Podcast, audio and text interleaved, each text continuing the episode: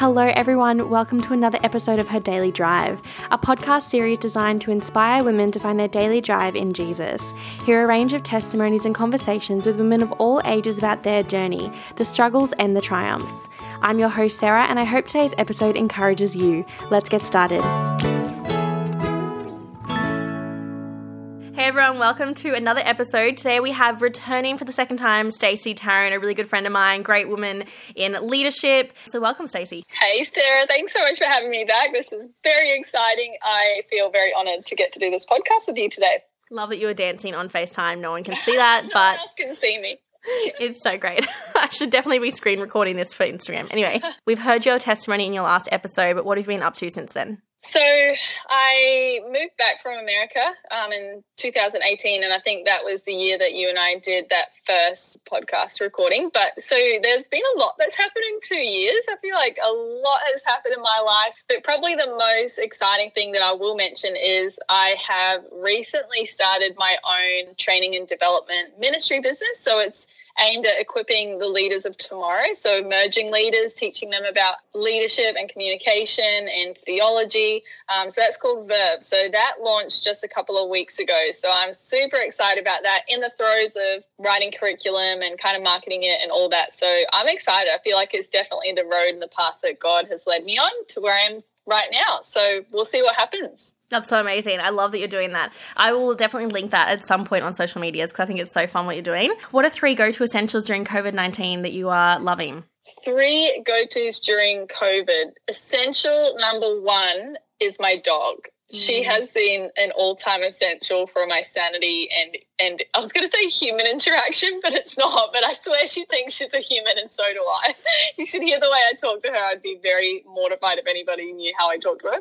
So my dog is essential number one. Essential number two is my green, my Thai green curry recipe. It has mm. kept me going. It is amazing. I have it about once a week, and I'm just so good at cooking it now. I don't even need the recipe. So that is essential number two.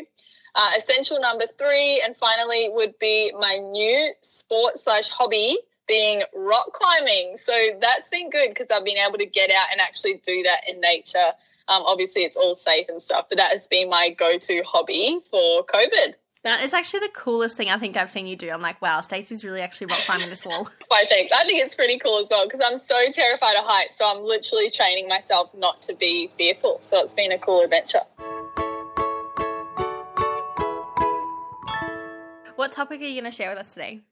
Uh, today I'm talking about the basics of leadership, and this is one of the short courses that I offer in Verb. So I'm, I'm in the process of just kind of learning more about it and writing curriculum around it. But I think for a lot of us, when we hear the word leadership, we just think of CEOs in the business world or church pastors, but we don't really recognize that we are all leaders because mm. leadership is influence. So I want to talk about leadership in a really basic way that can be grasped by the single mom, stay at home mom, by the CEO or someone who's studying at uni or the 18 year old or the 80 year old. I want to talk about it in a way that applies to all of us. Why do you think it's important in today's society for us to realize that we're all leaders? Um, it's important because we all have a, a, certain sphere of influence. So we all need to recognize how to maximize that sphere of influence and how to make the most of any environment, any situation, any job, um, any season that we're handed in life. And I truly think the way that we're able to maximize those seasons and those environments is by this thing we call leadership. I think we need to expand our mind around what the word leader means each and every one of us, we need to consider ourselves leaders because we have some level of influence. I don't know who said it. My um, Bible college lecturer would have a go at me for not remembering and not quoting this person, but somebody said leadership is moving people onto God's agenda. Mm. And I think that's so true. It's not my agenda and I'm using or manipulating people to do my agenda. It's no, I'm moving people onto God's agenda, whether it's God's agenda for them, God's agenda for their family, God's agenda for a ministry, God's agenda for a workplace. I, through leadership, get to help move people on towards God's agenda. So I think that's why it's important we talk about it today because God does have an agenda. He has an agenda. He has a plan. He has a will. He has his kingdom that he wants to see um, in the earth. And so we get to align ourselves and partner ourselves with him um, and do that by this thing called leadership. So it's very important that we talk about it. Amazing. Okay, let's dive right in. What are the three points that you're going to talk, share with us? So, the three points of leadership, just on the most basic level, um, number one is if we're all going to be leaders, we need to learn how to identify potential. So, for you, Sarah, even as you're leading Archer in your family or in whatever ministry context you find yourself, I'd say to you the first thing that you need to do, Sarah, is to identify potential in others, in others around you. Um, you know, we see this all throughout scripture. We see that Samuel identified David. We see Paul identifies Timothy. Uh, we see obviously Jesus identifies 12 disciples. Now, what are they doing in these moments? They're they're seeking and seeing the God-given potential that's mm. within people around them. So they've first got to have eyes open to see it. Like, why did Paul choose Timothy and not David down the road. No, he chose Timothy because he recognized potential on the inside of Timothy. Mm. So we have to be people who also recognize and see the potential within people. Now, that could be kids in your classroom if you're a teacher. You recognize the God given potential that's in them. Or if you're a mum, you recognize the God given potential for leadership that's in your kids. Or if you're a ministry leader or a business owner, you recognize that leadership potential that's in your team members. We've got to have eyes uh, to see the leadership potential in other people. Mm. Um, so that's number one. We've got to identify that leadership potential, identify the goal that's within people. But then number two, we need to then give responsibility. Now, this is the hardest part, Sarah, that we all struggle with. I mean, we all, it's very easy to see the leadership potential in others. The hard part then is to actually give them real responsibility. It's easy to be like, oh, he's amazing, she's amazing, she's going to change the world, he's built for more, blah, blah, blah. But the hard part is to actually then go and give them real, tangible responsibility. Now, what I mean by that is that we delegate to them authority.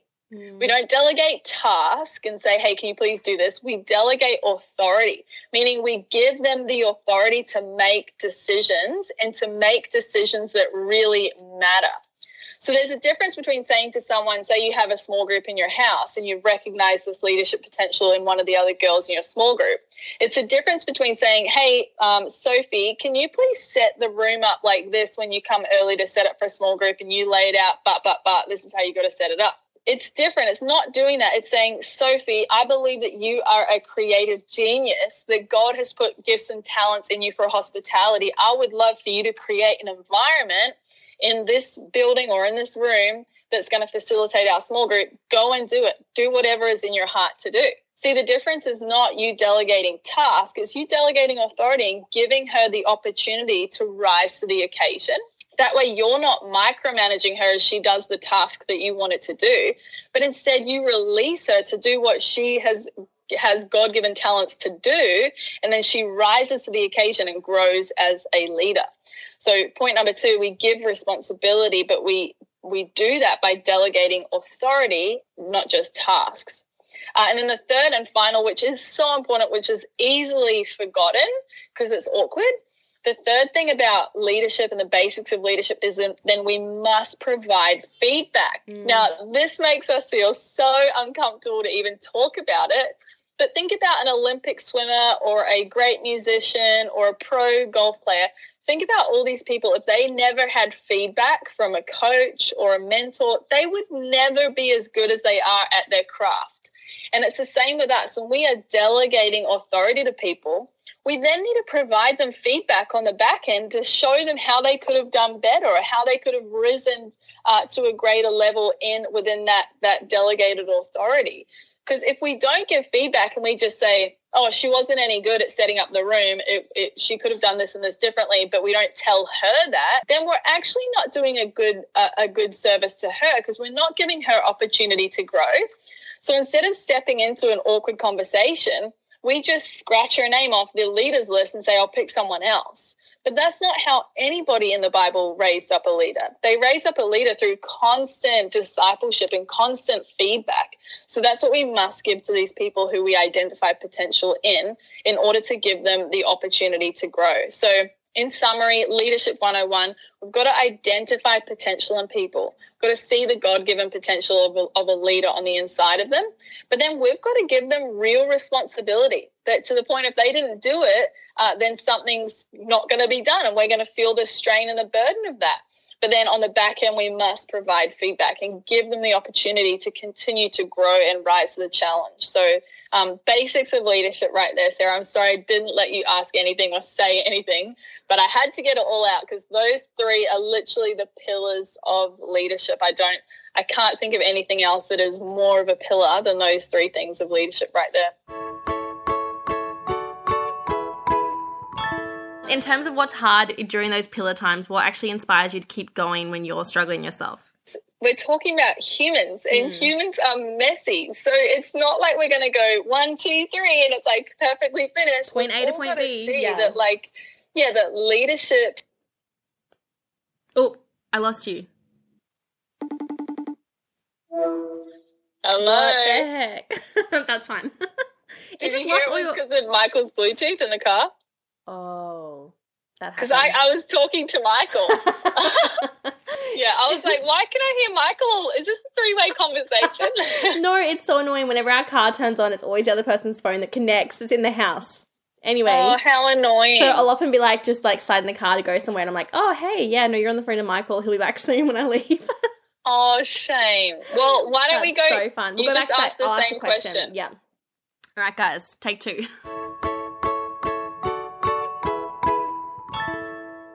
In terms of what's hard during those pillar times, what actually inspires you to keep going when you're struggling yourself?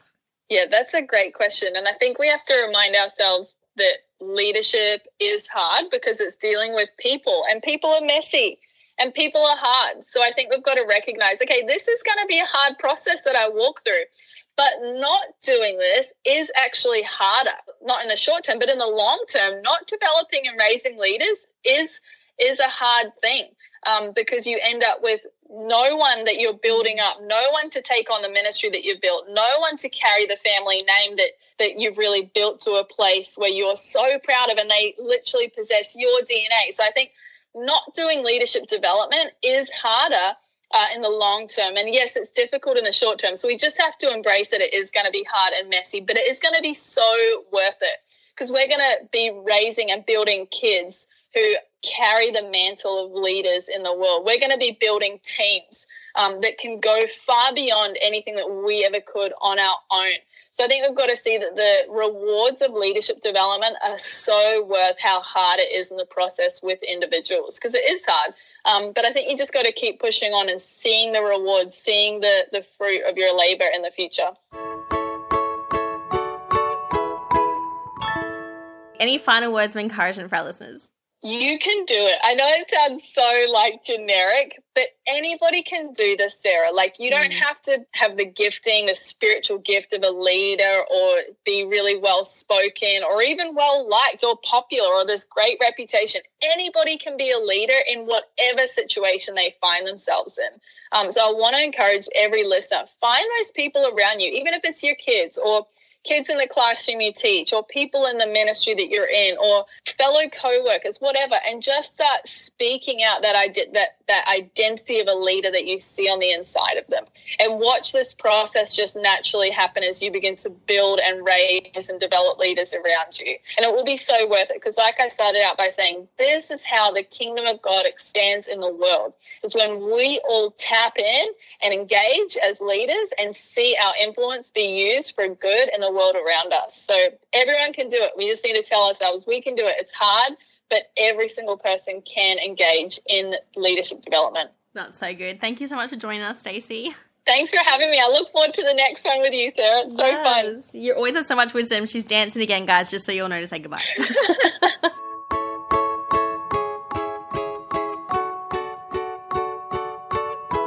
Thanks for listening to today's episode. I don't know about you, but I always leave feeling challenged, inspired, and encouraged to continue seeking a deeper relationship with Jesus. For notifications on future episodes, make sure you subscribe on iTunes or Spotify. Until next time, I hope you have a wonderful week.